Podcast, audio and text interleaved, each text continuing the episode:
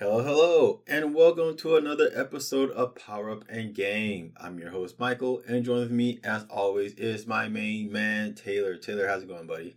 Michael, two words for you Wolverine claws.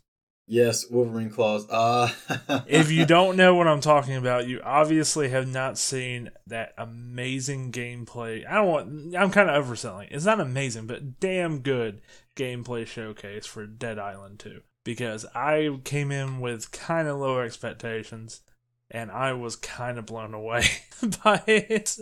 And that's kind of surprising yeah, and uh, to be honest, I was I was I, after watching this, the Dead Island Two uh, gameplay reveal trailer. I wish that was at the Sony State of Play instead of uh, Suicide Squad, Justice League. Yeah, yeah, it's sad, man. Because like, I, I I was like, because every time we talk about Dead Island, I was like, oh yeah, I played the original. It was about the same amount of time shown, right? Fifteen minutes, roughly. Yeah, roughly fifteen minutes. And I was, and, and you know, I was always like, yeah, Dead Island was okay. I didn't really care for it so I'm not really excited for Dead Island 2. But gosh darn it, man.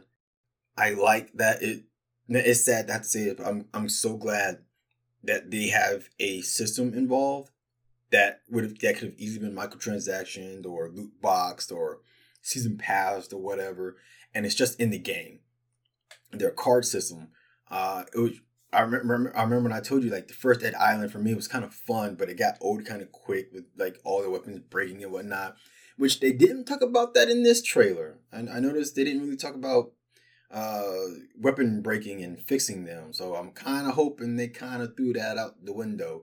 Uh, but they have a card system here now, and they're leading into it's a video game with zombies in it. So like you get these special abilities with these cards, and this game looks simple enough to where I think I could just turn my brain off, play it, and have fun with it for a while, just going around slaying zombies, which is weird because in the world of video games, you think by now we were sick and tired of zombies.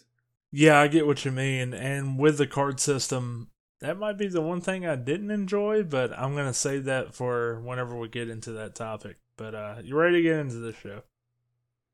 All right, let's get into it. So this was on our dockets. Telltale Games has delayed The Wolf Among Us 2 until 2024.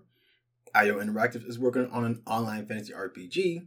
Dead Island 2 just got a nearly 15 minute gameplay showcase.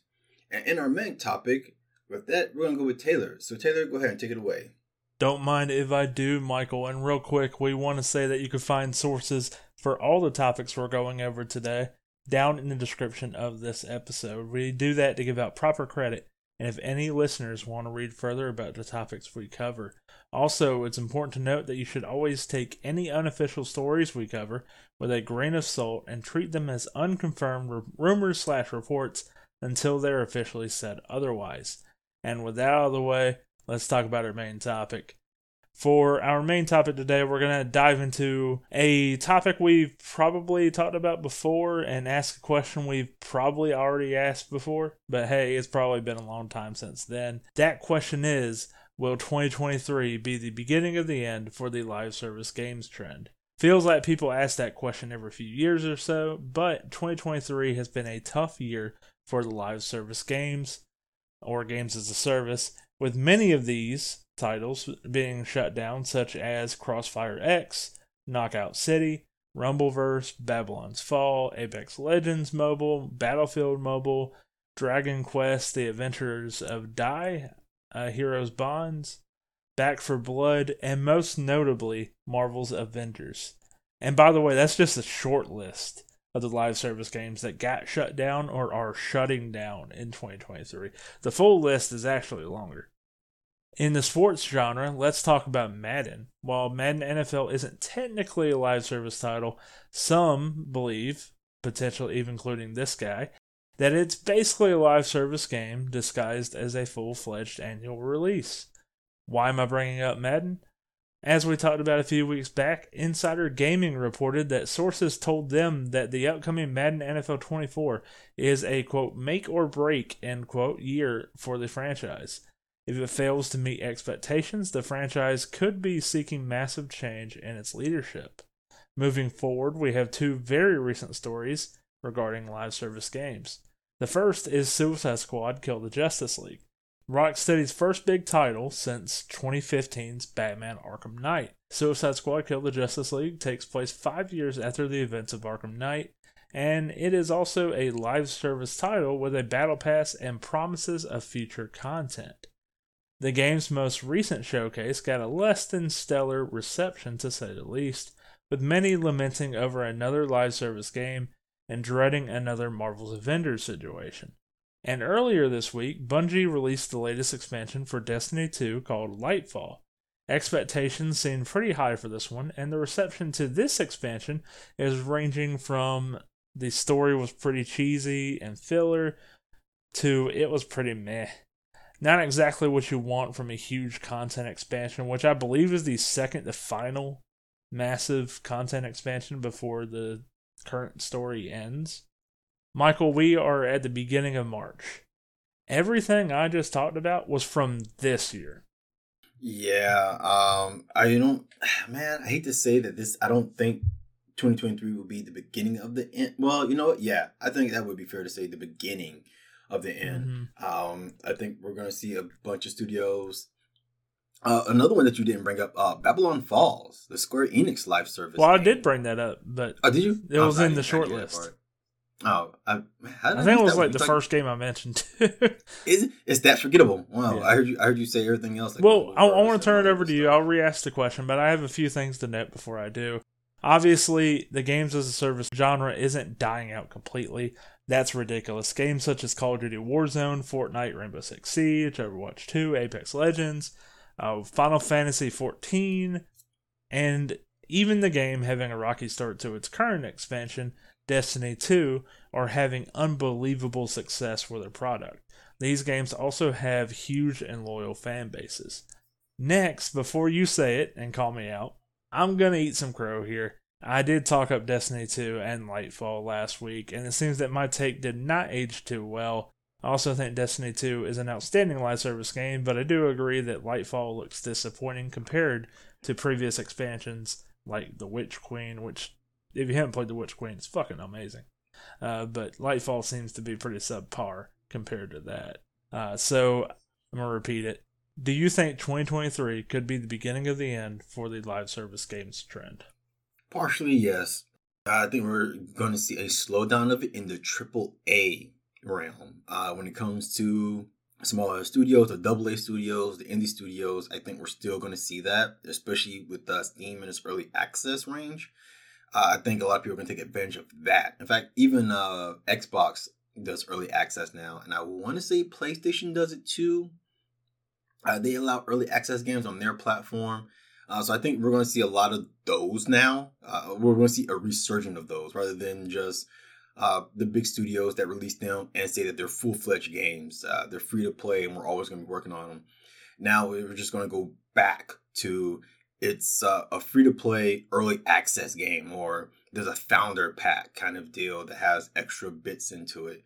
So I don't think it's the end of uh of this unfortunate trend of live service. I just think it's uh it's growing pains right now. It's a learning experience for a lot of AAA studios because as I was telling you earlier before we started recording, uh, you brought up Bungie. Uh, Bungie did well with their live service game. What turned out to be a full fledged game that got turned into a live service game. Uh, Sony snatched them up to learn from them, to have them help uh, push their studios to do more live service esque games. So I don't think that they're going it's going away. I think it's slowing down and studios are learning from it and we're going to see a resurgence of this from the AAA studio once uh, Bungie and other studios such as uh, uh, Respawn Entertainment get so much better at these things that people will not only copy them but study what they've been doing, what works. But we're definitely going to see a lot of this in the smaller space from companies that can't afford to keep pushing out uh, full fledged games that has to rely on early access games. Yeah, I'm kind of there with you. I do think this is going to be the beginning of the end for the massive games as a service trend that we've seen for what the past 10 years plus. But even don't get me wrong, there's a lot of games here and I mentioned this before I turned it over to you. There's a lot of these games as a service that work. Yeah, and well, the issue with live service game is that one, uh, you and I talked about this a while ago on, on the show. Uh, players' time and money is finite, and you can't have 20 live service games eating up your wallet. That's just, I'm sorry, it just doesn't work that way. Uh, people are going to choose one that they're going to stick with, or probably even two. Uh, like like Destiny 2, because Destiny 2 actually releases expansion packs that you pay for, and it's like, okay, fine, I can do that. But even then, um, look at Lightfall here. A lot of the criticism is if you're going to do that, by the way, a lot of people are criticizing the campaign itself, saying the story was not very good. It was cheesy, the jokes didn't land. It was pretty short, I believe it was also criticized for. I'm sorry if I'm wrong on that front, but I know I'm right about a lot of the criticisms of the other stuff about the cheesiness of the story and yeah, yeah. the jokes not landing. Well, the thing is, uh, with these live service games, the biggest issue is that the expectations set by Fortnite uh, that you would get new stuff all the time is unprecedented. And a lot of these companies, they can't push out um, high quality skins and rewards and game modes fast enough to keep up with demand. And that's the issue. Players now expect something new constantly all the time. Before we were like, okay, in a few months, hopefully we'll get an expansion pack. Uh, expansion pack. In about a year, hopefully we'll hear something new about new maps and stuff. Now, gamers expect something new, but feels like every other week. I want to hear about the new event today and then have the new event within a month. I want new skins all the time, constantly for these new characters I like. I want new maps, I want new game modes, new weapons, new this, that. Like you have to constantly push out things at such a breakneck speed. Both free and premium, by the way. Yeah, with free and premiums. Like you have all these packs like you get a hundred you get a hundred new items, you, you get 50 new items, 80, 80 new items. You constantly have to bring out new stuff and you could easily burn out your resources doing that. You could burn out your uh, workers doing that. So I don't think that the issue is that the games aren't fun. The issue is that one, nobody knows what they're doing, like Marvel's Avengers, and two, because you have to constantly come out with new stuff, you have to put your focus onto other things rather than just making a functional game. You have to plan out this map down the road for five years or whatever. And we saw Halo struggle with it. We saw Marvel's Avengers struggle with it. Uh, even Ubisoft, they're good at annual releases, just pushing stuff out. And even they had a hard time with their last free to play game that I forgot the name of it. It was a cyberpunk uh, first person battle royale. Hyperscape? Hyperscape, yeah, there you go. Uh, Hyperscape didn't last too long because it just the the uh, constant updates wasn't there. The browsing issues were a problem, and it's because they were constantly trying to fix things and they didn't have time to uh, create new exciting events all the time. They came out with two, three different events there. They tried to push out a comic book, a story. Uh, they tried to push out interesting characters, uh, lore, and it just came too much for the game. Like you can't do that with a live service game in a hurry. Like that kind of stuff takes time. And I think that's the problem with a lot of uh, live service games. Players expect so much for so little. Like, I want all these things in a free to play game, and that can be resourcefully and even humanely draining. Yeah, I 100% get you. I do think this is going to be the beginning of the end for this live service trend as a whole when it comes to publishers chasing after it. Just because I think it's eating up a lot of money and I don't think they're seeing the results they would like to see. You mentioned Fortnite earlier, right? Fortnite, I think it got all these executives who are chasing after these trends and are pushing like, oh, we got to have this, we got to be the next this. As soon as I saw how much money Fortnite was ranking in, money signs just popped up right where their eyes used to be. Yeah, don't forget, and don't forget before Fortnite with the Battle Royale, uh, it was PUBG. That was the big yeah. thing. So everyone, everyone wanted battle royale. Everyone wanted PUBG. Yeah, Fortnite and all the while though, live service was still a thing. Destiny yeah. was still a thing. Destiny two, Division, Division two, they were still there, and you have some other live service games out there as well at this time. But I think going forward, this is a genre, the looter shooter specifically. Now I'm talking about this is a genre that is really struggling to find its footing, and it's been doing that for years and years. And I think this is going to sound really simple. Like, why don't you just do this? I know it's far more difficult than that. But I think if you develop a great game, first and foremost, that has a definite end, that's the first thing you should be worrying about. And then when you're done with that, worry about a new beginning.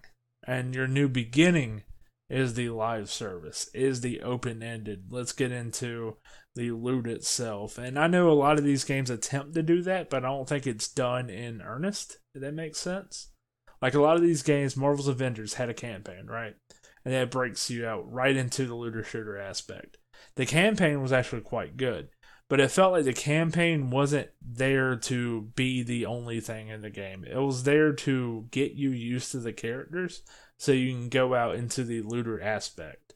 I think in the future for these looter shooters to really succeed and really thrive, I think you got to make the looter shooter aspect feel extra. To feel like, oh man, I'm getting something I didn't think I was getting out of this game. I'm getting something I wasn't supposed to be getting out of this game because I just got a great experience from the game I just fully played. And I don't think a lot of looter shooters do that. Yeah, that's the problem. Um, actually, you and I talked about that before too. Uh, where one of my issues was that I don't care about just numbers going up. Uh, you brought up yourself how you would like to see if you got new materials, like instead of just numbers going up, you want to see, you want to visually see those. You want to see the outfit change. Uh, you want to see the different styles of the weapon. And so, like, that's one of the problems with looter shooters is that you have to make all those aspects feel unique to the player so they feel like they're making actual progress other than just your number's gone up 0.35%. And for a lot of the looter shooters, that's one of the issues that they have is that uh, they don't look as unique. Like one of the great things about Destiny, Destiny 2 that players love are the weapons. Uh, the, the outfits that the, uh, what are their characters called again? Guardians. Guardians. Yeah um, the outfits that the Guardians can equip and wear and use is really cool looking, you know.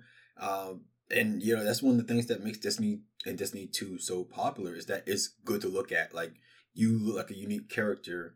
Uh, it's not just numbers. It's it's it's your boots are changed, your gloves change, your your cape changes, your gun changes, and a lot of looter shooters they have that issue to where the weapons and the uh, outfits don't look or feel unique enough, and that will lose the interest of a player really, really fast. Yeah, Marvel's Avengers ran into that issue because the whole thing with that is, oh no, we want cosmetics, we want the people to just have the full suit, and also we want to be part of the battle pass to where you get these suits. And also, we want to be able to put it into our marketplace so people can use real world money to buy these suits.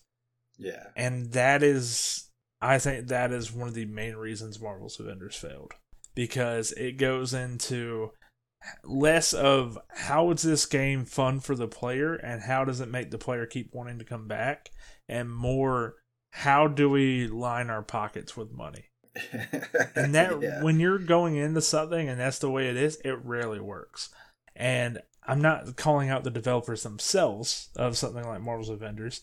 I'm more so just talking about the people who approved these ideas and going, hey, you know what? We need to have this premium battle pass and we need to have the marketplace there so the loot can't be cosmetic. It can only be numbers because we need people to buy the loot, you know, or not the loot, you know what I mean? The gear itself. The outfit, yeah. The outfits.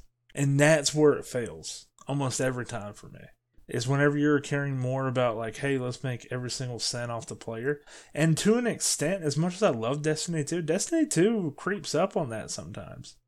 To where I feel like I just paid like 30 bucks for this expansion and then all of a sudden a new season pass comes or not a new season pass a new battle pass and i'm like okay did i get that for my purchase earlier no i didn't i felt like i should have so i need uh, to pay yeah. 10 more bucks to get this battle pass. I'm just gonna wait. And so even though I love Destiny 2, it still creeps up on that kind of stuff for me. And I think a lot of these games fail because of that reason. I know they're gonna make money. Not every game can be like No Man's Sky and put out free updates. Man, how they do it, I don't know. That's crazy. Now, I love that they do that. Thank you, Hello Games. Please continue doing that. But yeah. I, am not going to sit here and be like every game is going to do that. And that's the way it should be because it's not the way it's going to be. It's just not realistically for business. But I do yeah. think there's some kind of middle ground we haven't reached yet with the genre. And hilariously enough, I do want this to be known. We wrote this outline yesterday, uh, Wednesday, was it uh, March 1st. On March 2nd, IGN put out an article saying "The Suicide Squad Kill the Justice League, a litmus test for live service games. I'm going to link that, by the way, because it was a pretty damn good article. I was not able to read the full thing. I skimmed through it a bit, but it was a pretty damn good article going through, like, could this be the thing that scares publishers away? And it's just funny, like, oh man, that's exactly what we were going to do today. Uh, but yeah, Great done with my incoherent rambling. You got anything else to say about this story? Um, no, I, I as much as I wish that this live service stuff would stop, um, yeah, I'm afraid that it's just going to slow down, uh, and I'm afraid that we'll see more established IPs try to uh, do the live service like Halo. I think there's a place for games as a service and live service, games like a Destiny 2, to exist. To whereas not only does it have a huge fan base and people love the gameplay, the gameplay loop of Destiny 2, and this is the only reason I'm, t- or not the only reason, but the main reason I'm talking about Destiny 2 so much is because that's the one I'm most knowledgeable about. That's the that's one I enjoy love. the most. And yeah. one of the main reasons why is because the gameplay loop is so fucking fun. I love going back to it. you know that's the, that's that's the great part about live service games. That's what I was going to get fun. to. Is if you can have these loops to where the grind, while it is a grind, but it doesn't necessarily feel like, oh man, I gotta get on Destiny two today and grind out to get to a this gear level. Yeah. To whereas every few days or every day you hop on for about an hour, play Destiny two, get a few strikes and maybe play some Crucible. That's fun, man, to me. But when you ask the player to spend hours upon hours upon hours to get this one little thing, and then you ask, all right, 20 more dollars for content, please. It's hard to ask players to do that because you're 100% yeah. right, Michael. These games ask players not only for their time, but for their money. And while they can shell out the money, they're eventually going to run out of time. Yeah. And they're not going to be willing to spend that money on the game anymore. And getting back to the game, I just mentioned many times already, Destiny 2, as much as I do love it, I'm kind of a little concerned that maybe Destiny might be going down that path here. And I'm wondering now with Lightfall, and I believe they have one more massive expansion. Uh, I think it's Final Shape. They already have plans for another one? Dang. I think it's supposed to be the final expansion for the story that they're telling, like the Light and Dark saga. See, I didn't keep up with Destiny, so I didn't know that was a that was a thing they were doing. Because the last time I checked on Destiny uh, was for the uh, Queen expansion, and Which I thought Queen? it was because yeah, because I thought it was it was the continuation of the uh, brother and sister at the end of the base Destiny two story. Yeah. No, I think it has to do with the Taken King back in Destiny One. Okay. I need to get back into okay. the story of Destiny Two. But besides the point, like the gameplay loop is fun and all that stuff, but I am concerned at this point with them doing one more expansion. I'm like, okay, Bungie, love you guys. At the same time, you're doing a lot. You're making all these changes. When's Destiny 3? What are you going to be doing for next Destiny? yeah. Because I love that you spent so much time on this game. It feels like you put in the effort and the content into making this a great product but it feels like a lot of the stuff you could be doing like maybe your resources and time is better spent on the next project. You know what i mean? Mm-hmm. i mean that's one of my problems with like two games i used to like overwatch and uh, halo. I, I, I really like those games and then they just became utter crap. Uh, yeah. halo infinite I, I still cannot get into like the gameplay is fun all right? I've always talked about how 343 has still made halo just this top notch shooter and it's awesome, but it, is, it does not feel rewarding. You know, um, assassination still isn't in the game, and I know for a lot of people that's probably like a small thing to be mad about, but like when they introduced assassinations in Halo, like that shit was great. Watching Spartans choke slam each other, and I don't know, they backstabbing one. It was it was it was fun. It was cool, and it just reminds you like these live services they come at a cost. Yeah. Look at Overwatch, by the way. Overwatch 2 has been criticized so much for being a, I'm kind of paraphrasing here of the criticisms, but a reskin of Overwatch 1. Yes, it looks a lot better, but there's minuscule changes apart from the heroes having some different powers and some balancing things. Yeah, there was some rework done, but that's something you could have done on a 2.0 update. You yeah, know, that's what this is. And a few heroes being added which has been done which they were throughout. Already doing. Yeah, they were already doing that throughout Overwatch One. So yeah. that's where like when does the live service game need to end? And you kind of I hate for the lack of a better phrase, cut your losses and possibly kind of anger your fan base a bit, so you can better have a better product at the end by putting out a better game, an actual fully fledged sequel to Overwatch or a fully fledged sequel to Destiny 2 yeah, we, we can ask uh, Blizzard and, and Xbox that that question all day long, and you know we'll never get the answer because instead of saying this doesn't work, they're just to say, "Let's try something else. Let's do this instead." Uh, the one of the great things about Overwatch One were the events. They had some pretty cool events from the Junkenstein event for Halloween uh, to the Winter Games, to Lucio Ball, like that kind of stuff was fun. And Overwatch 2, they not only did they reuse those events, which further proves that this was just Overwatch 1 with a 2 slapped on it. Uh, not only not only did it prove that, but the newer events that they tried to reintroduce are not that interesting. Like they had one recently with uh, Hanzo, the bow and arrow sniper, where he was a cute, where he was Cupid. And I was like, okay, that's kind of cool. That's kind of creative. I like that. Uh, where the event was just uh, four Hanzos against four Hanzos, and they brought back his old scatter arrows, and that's it. It's like, oh, but this this isn't a real event. There's nothing really interesting here. There's no story. There's no fun theme. It just feels kind of half-assed, to be honest. And their time and effort could be better placed into making the next content and not content as for Overwatch or Overwatch 2, but an, an actual sequel, you know? Yeah, which they could have done that. Um, one of the things that they said was different between this one is that they updated their engine, which honestly, if you looked at the, the updates that they touted about how uh, rain looks in their game now, you're like, yeah, people had this kind of rain back on the Xbox 360 PS3 days. This isn't very impressive. What kind of aging engine do you guys have? Was it still running on PS2 era code or something? Because it's really not that impressive to be honest.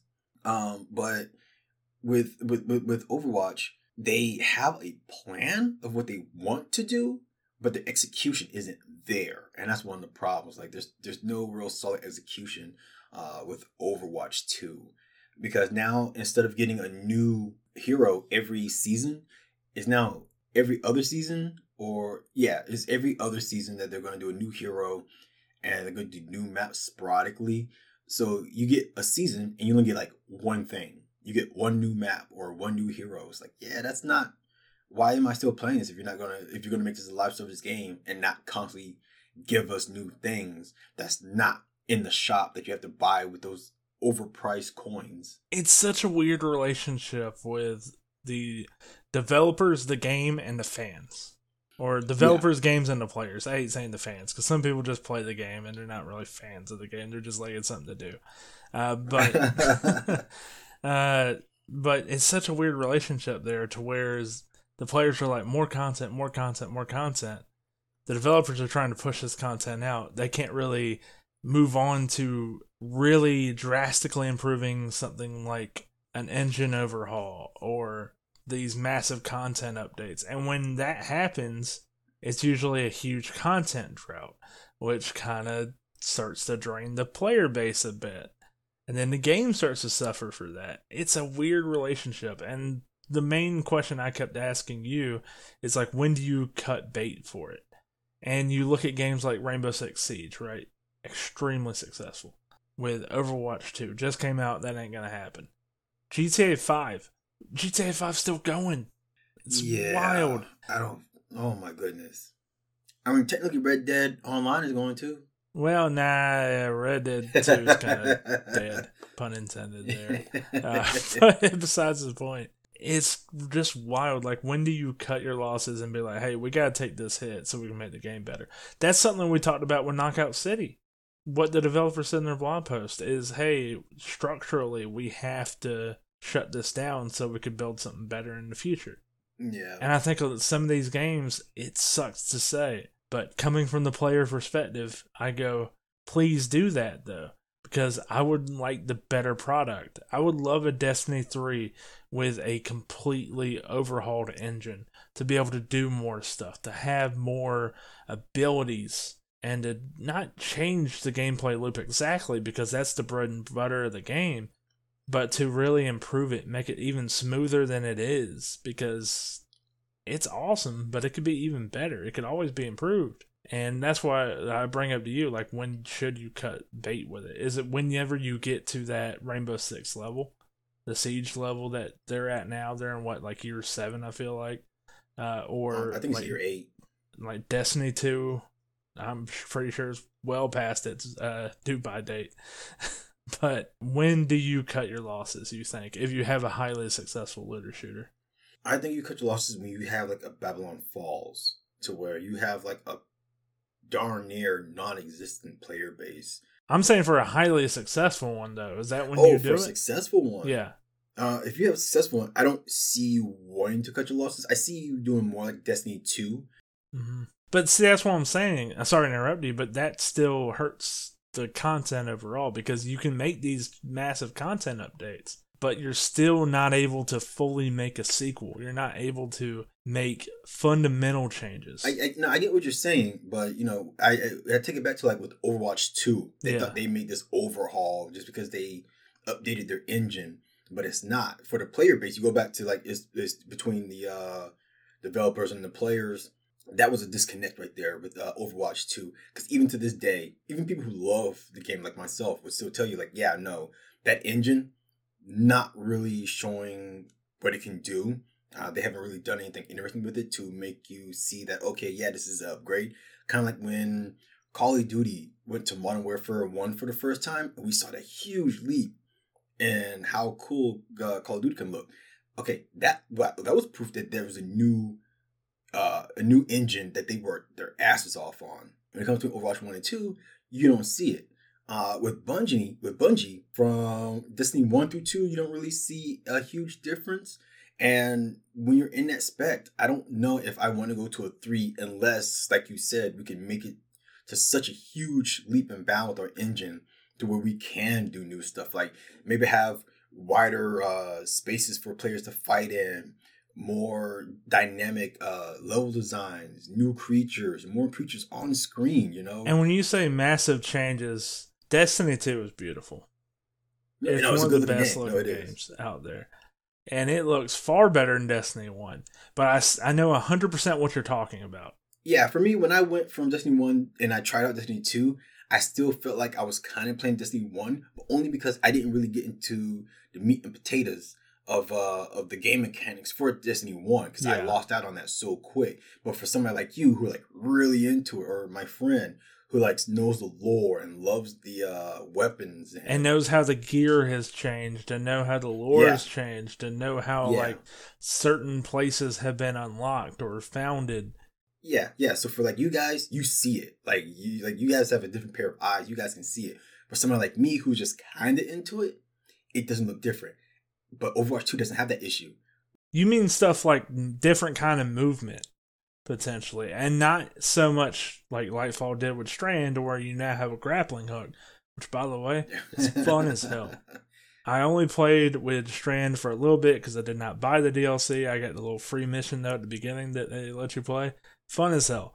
But besides the point, uh, it's not. I don't mean by like move different kind of movement by just a grappling hook or something.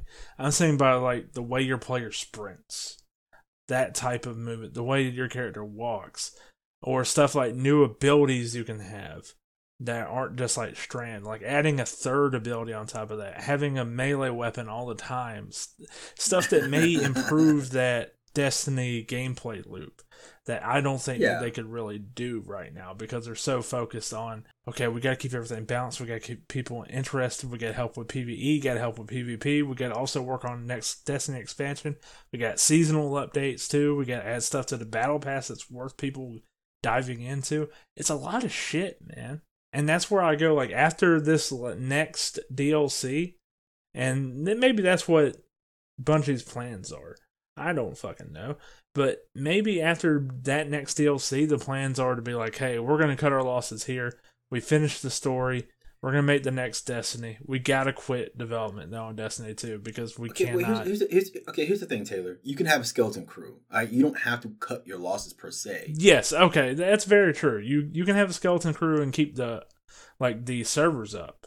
And you can have PvP and you can still have PvE, but no new content. That's what I'm saying. Yeah, you, you yeah you can have a maintenance team in there. You just have to let your players know, like, hey, after this suspension, we're going to maintenance mode uh, because we're gonna go we're gonna we're gonna work on the next thing for Destiny, whether it's the big expansion or Destiny three, and that's what I mean by disconnect. Overwatch didn't really do that with us. Uh, with Overwatch, it was just, hey, we're doing Overwatch two. Quite literally, hey, Overwatch 1 the servers are going down tomorrow, Overwatch 2 servers are going up. Yeah, and if they would have told us that ahead of time, it'd have been like, wow, this really sucks. Uh, nobody likes this, blah, blah. Maybe we can get this change. But they knew players weren't going to like that. And instead, they just shadow dropped on us like, oh, yeah, by the way, uh, you're going to need yeah, to give us your cell phone number. You're going to need. Which to, they uh, walked back. Which eventually. partially, if you're a new player, you ha- you still have to do it. But if you're uh if you're a quote unquote veteran player like myself, they don't require it anymore. If, if, like a week or so after people made a big stink about it. But yeah, uh, that's one of the things that really made people mad. Is like we're getting rid of Overwatch One, the thing you paid for. Yeah, we're just getting rid of it completely, and it's now part of two, which we're going to force you into. Like that kind of stuff is a disconnect. So if you communicate and if you have a skeleton crew, have maintenance mode, so your players have something to do while you're working on the next big thing. And who knows, maybe the skeleton team can, you know, use it as a way to practice to make new DLC. Uh, Bungie did that once upon a time, I believe. Hell, Call of Duty used to do this before they went into this battle pass and seasonal model. They Yeah. used to have this. Hey, you know what? Modern Warfare Two came out. Not talking about Modern Warfare Two that just released. I'm talking about the 2011 one, and then we had Black Ops Two. So yeah, we kind of we're moving development onto the next Infinity Ward project, but players are still playing Modern Warfare Two because the gameplay experience was fun as hell, and it still had some content to look forward to. Yeah, and um, you know who else did that?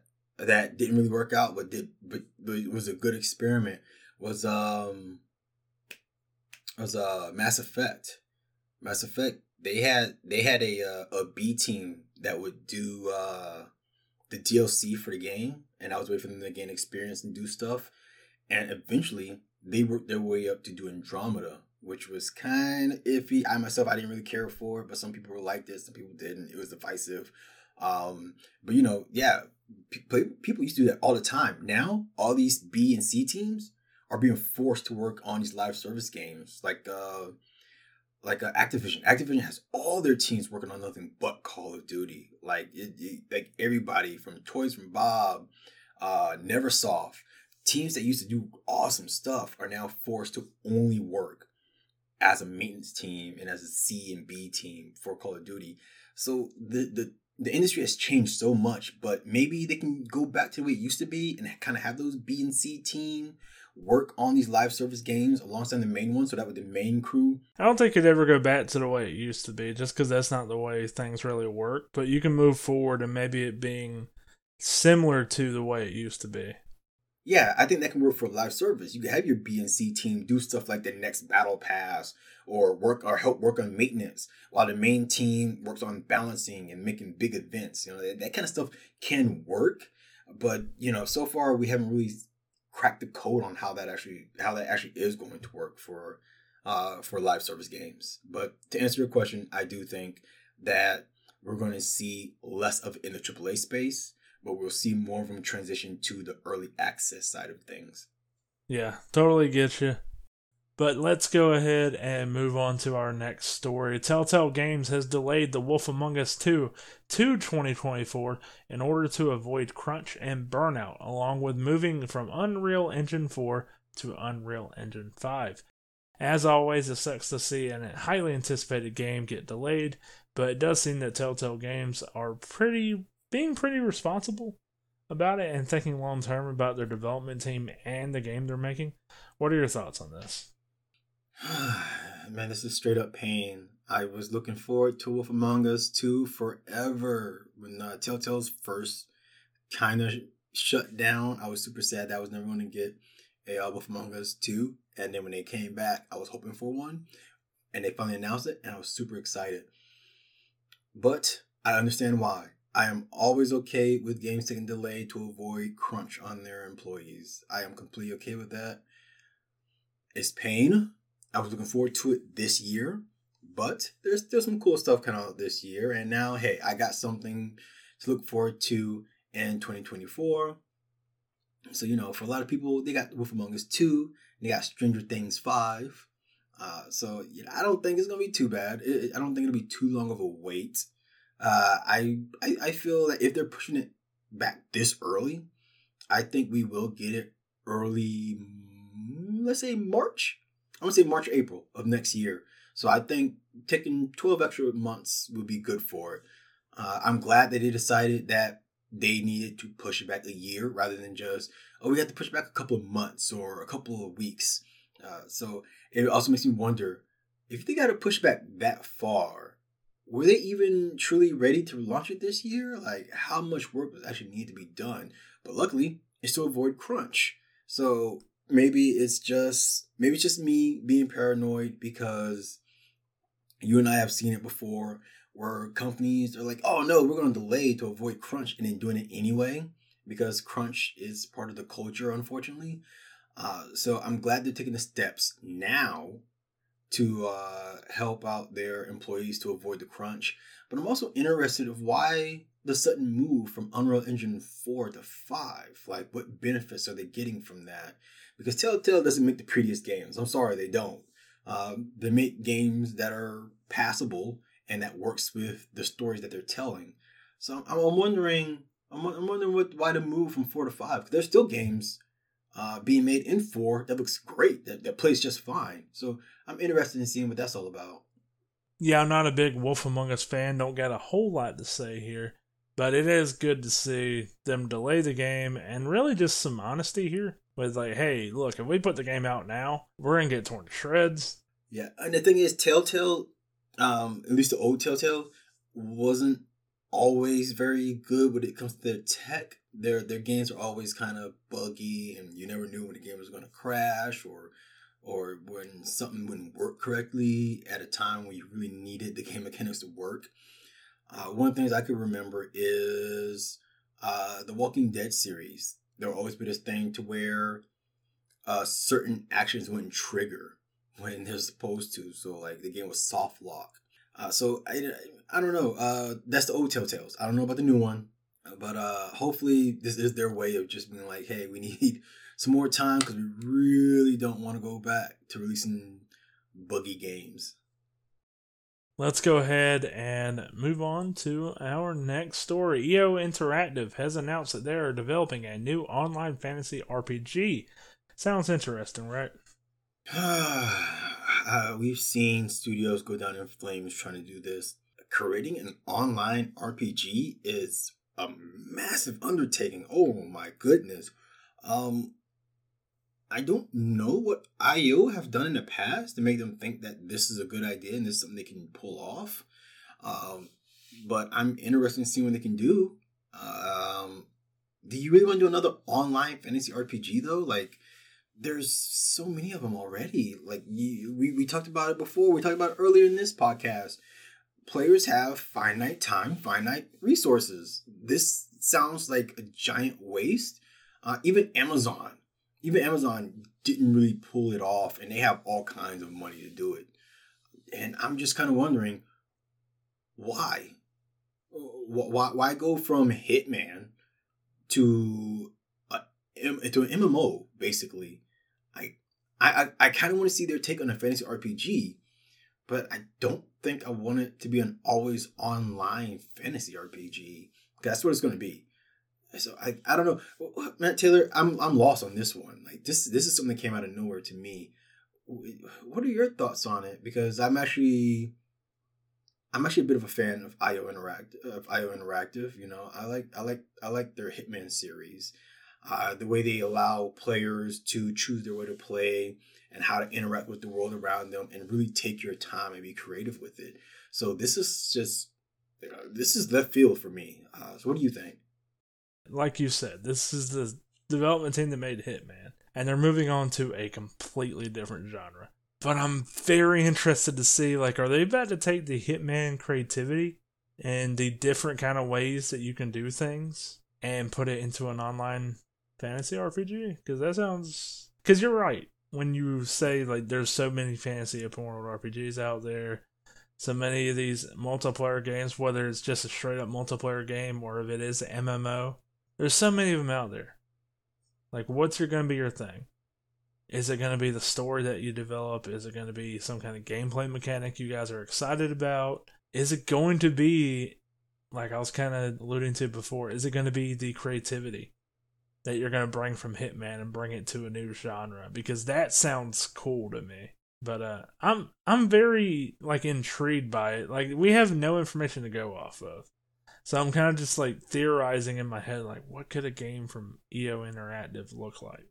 And that's the closest thing I can think of. Just like, oh man, kind of like this Hitman ingenuity with multiplayer, with playing with your friends. Like, what does that look like in a fantasy setting?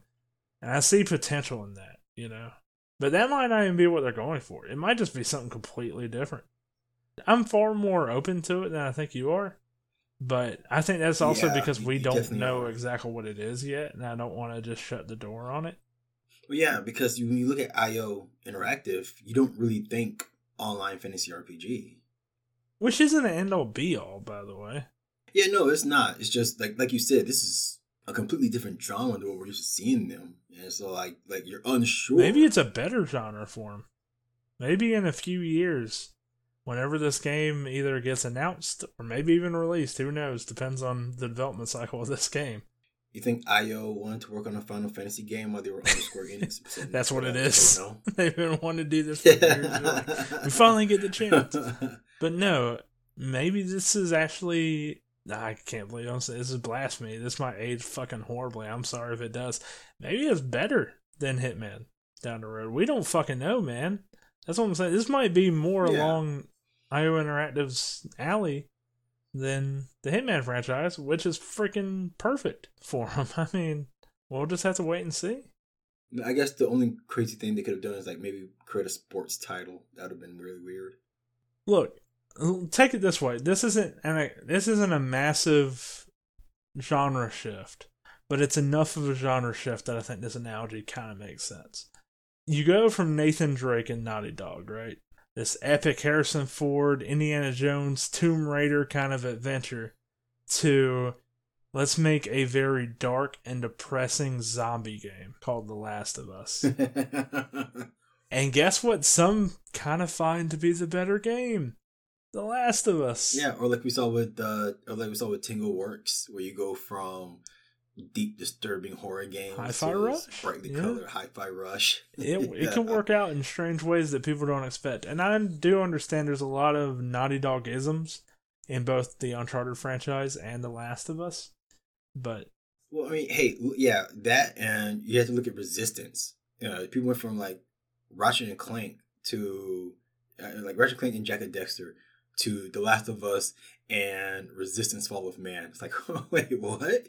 Like, okay. Yeah, something like IO Interactive is doing something unprecedented here. So yeah. they had the potential to pull this off. I trust them to pull it off. But let's talk about our final story today, and my favorite story today Dead Island 2. Developer Dambuster Studios and publisher Deep Silver have released a nearly 15 minute showcase for the long dead, then revived then delayed again, but highly anticipated all the same zombie title Dead Island 2. You jumped off the bandwagon for Dead Island 2 a few months ago, I want to say, at least a month ago. But here's my question to you, man. Have you given it some second thoughts? Because I'll tell you what, that was a damn good showing. Man, as we alluded earlier in the show, uh, yeah, we kind of got caught off by surprise. Pre-show, Michael was like, "Ah, I don't know, I haven't seen it. I might skim through it. You'll probably have more to say than me." yeah. You seem very put off by like having to see more of Dead Island 2.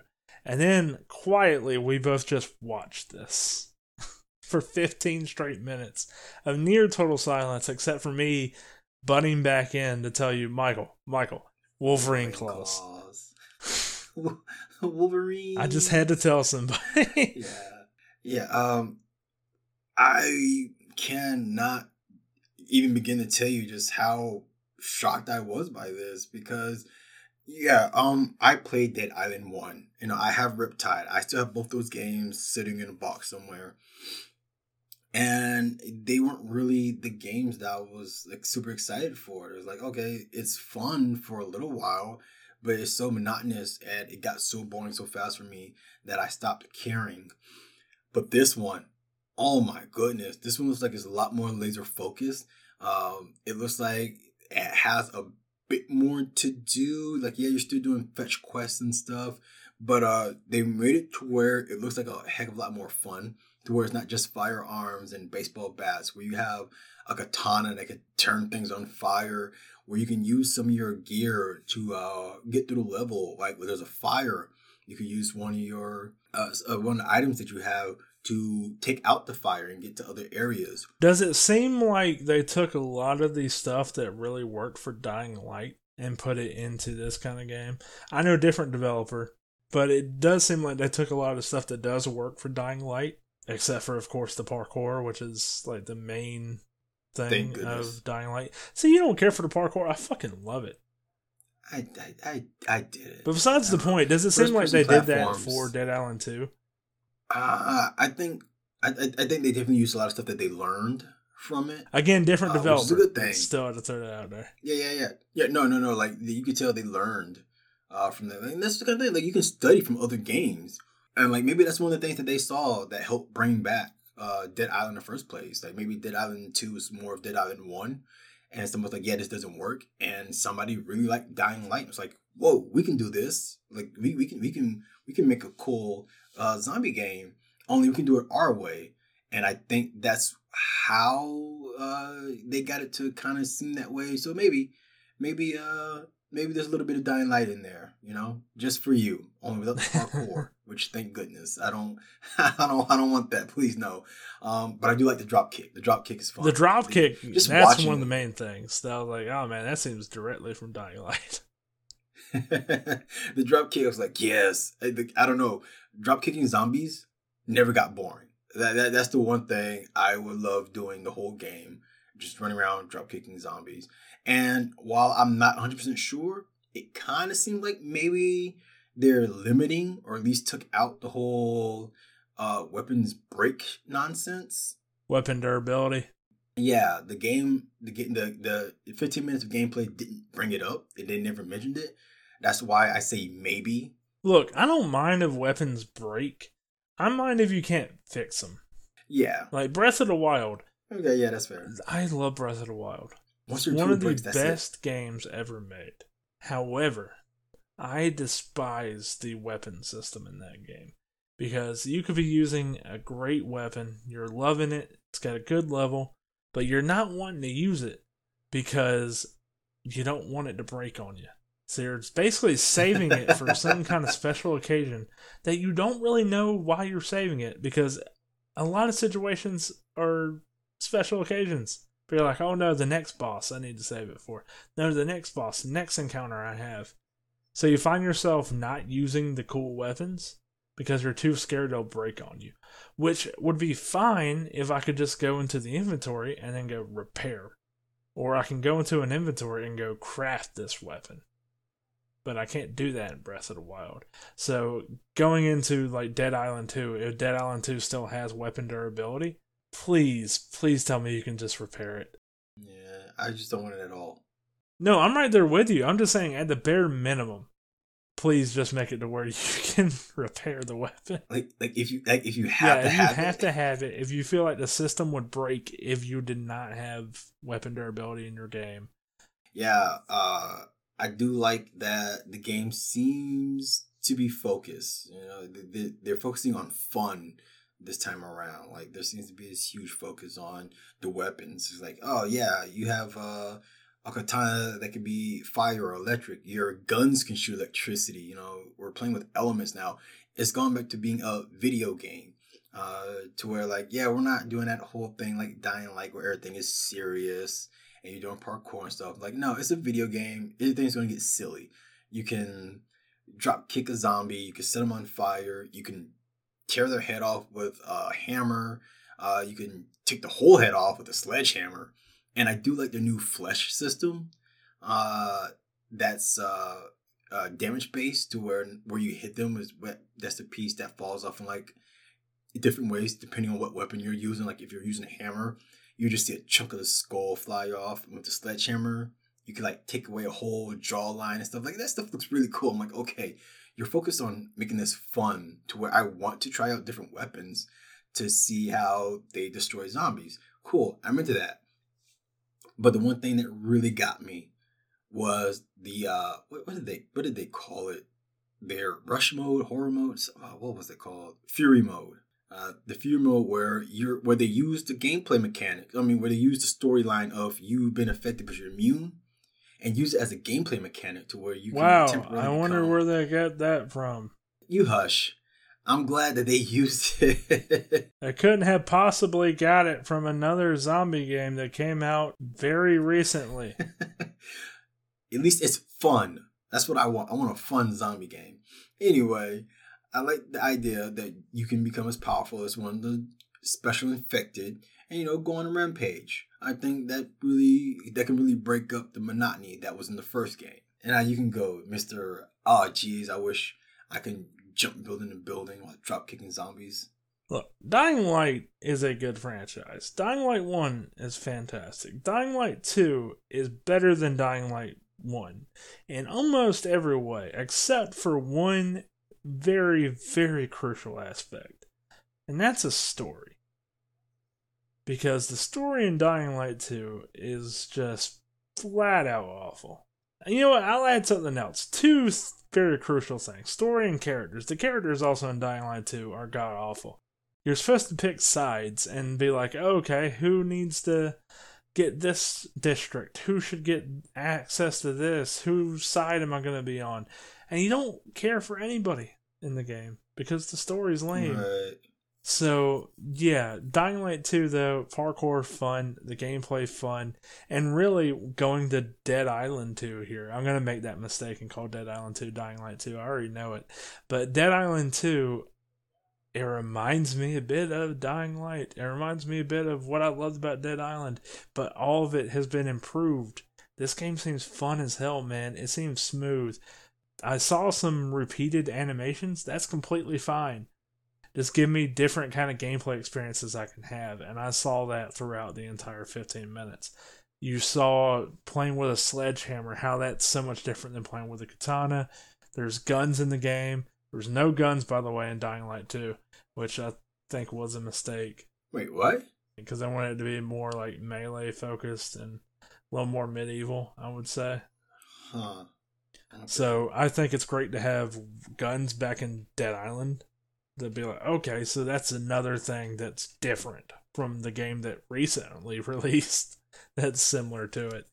So that's great. I think the characters seem.